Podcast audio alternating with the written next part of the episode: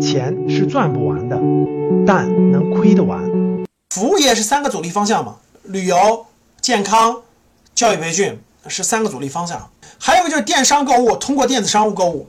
大家是医美，医美业，医美不属于医美属于业，属于是美嘛？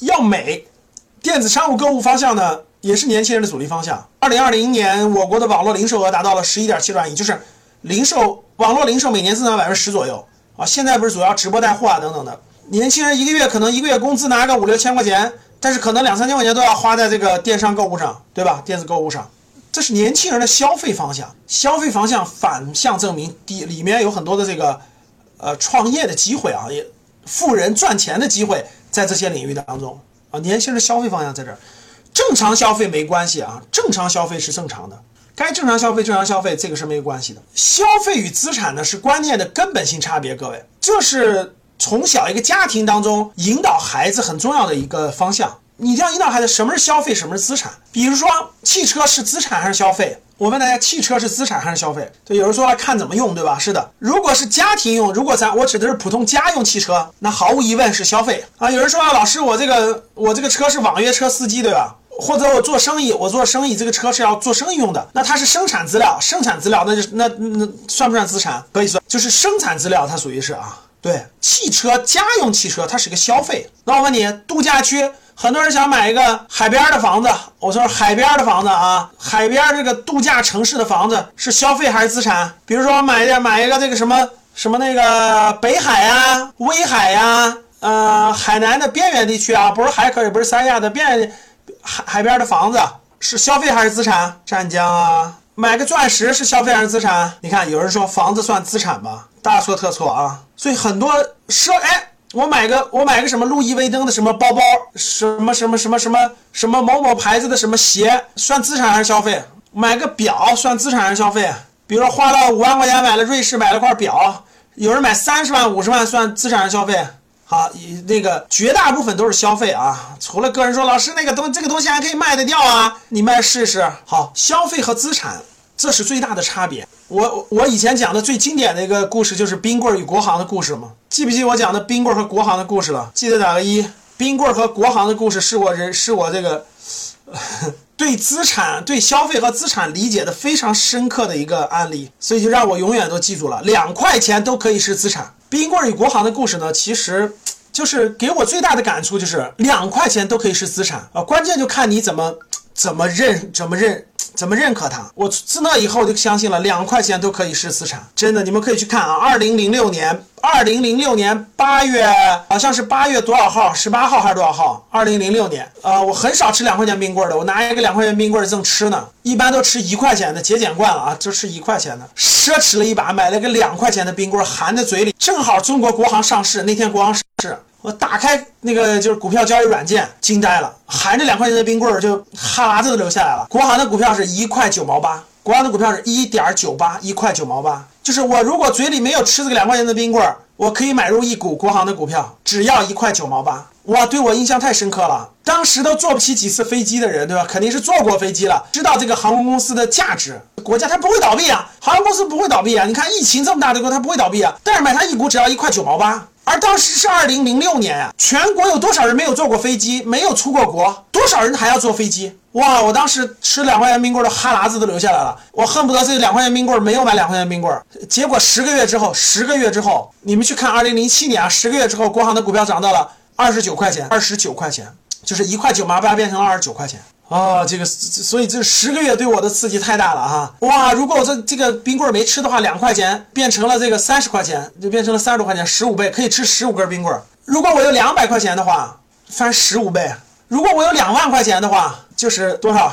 三三十万，三十万。对于二零零六年我的来说很惊讶的哈。如果这个我有五万块钱的话。大家算算是多少钱哈？十五倍，十五倍，七十五万。二零零六年可以买套房子了。我我两我两千年就创业了，我我五万块钱凑了五万块钱。如果当时买了国行，就两没没没没没创业，没创业，半年就亏光了。五万五万块钱没创业，买了国行的冰棍儿，十个月后我可以在北京买套房。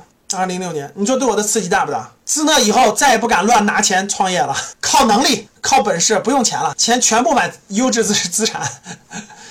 你每天都会面临着投资与消费的选择，各位，因为你明白了，两块钱就可以是选差别，两块钱就可以差别。过去我不认为的，过去我跟大家的观点是一样的。哎呀，两块钱你能买啥？你还不买个冰棍吃？两块钱你还想有资产？别开玩笑了，一千块钱还想有资产？一万还想有资产？别开玩笑了，该花花吧。我问大家是不是这种心态？是不是这种心情？这点小钱，对吧？对于对于年收入百万的来说，哎，这几万块钱小钱花，几万块小钱花花花花花花，就全全花完了。所以这个给大家分享的我的感受啊，我我自那以后，我连两块钱我都知道了，都不能乱花，两块钱都是资本，两块钱都能改变命运，不能乱花了。昨天买了一根要四块的是吧？来，今天今天乱花了十块钱，多了去了是吧？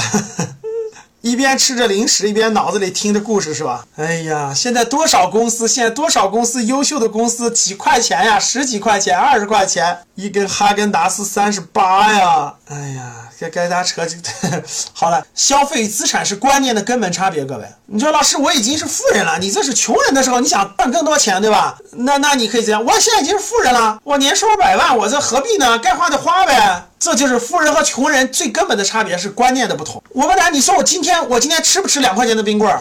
我能不能吃得起？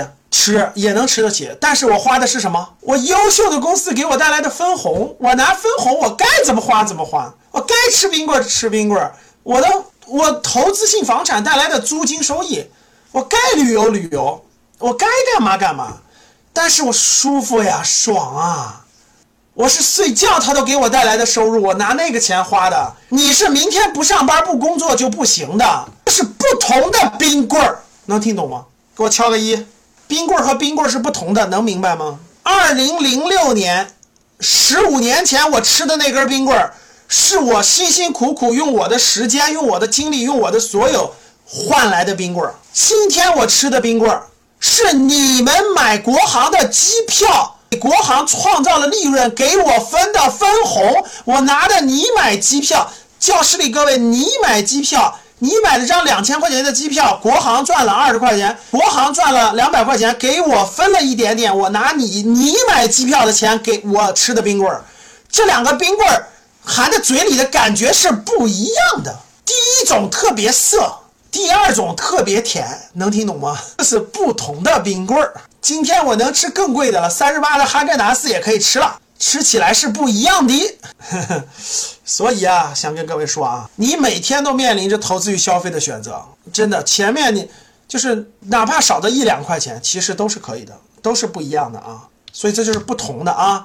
对于资产与消费的理解，其实不仅仅是一种知识点和认知观念，更深度的是一种思维方式的不同，是价值观的不同。很多穷人不是真的没钱，而是不具备打理财务的能力。有钱人看到钱的时候想的是这个钱，哎，我是否可以拿去购买资产？这个钱我放到什么地方去，它会创造更高的收益？而很多穷人呢，一发工资想到的是去哪里吃一顿啊，自己中意的包包、鞋子买了没有？哪款最时髦的汽车、最时髦的手机都想要。除了消费还是消费，这就是贫穷与财富最根本的区别吧。所以你想要变得有钱，首先要把观念改了，先把认知提高了。在最后还要提醒一下大家。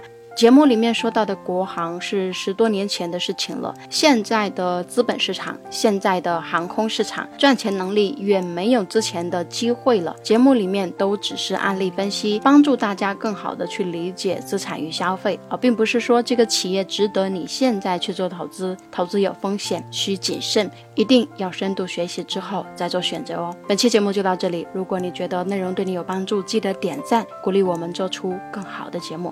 咱们下期见。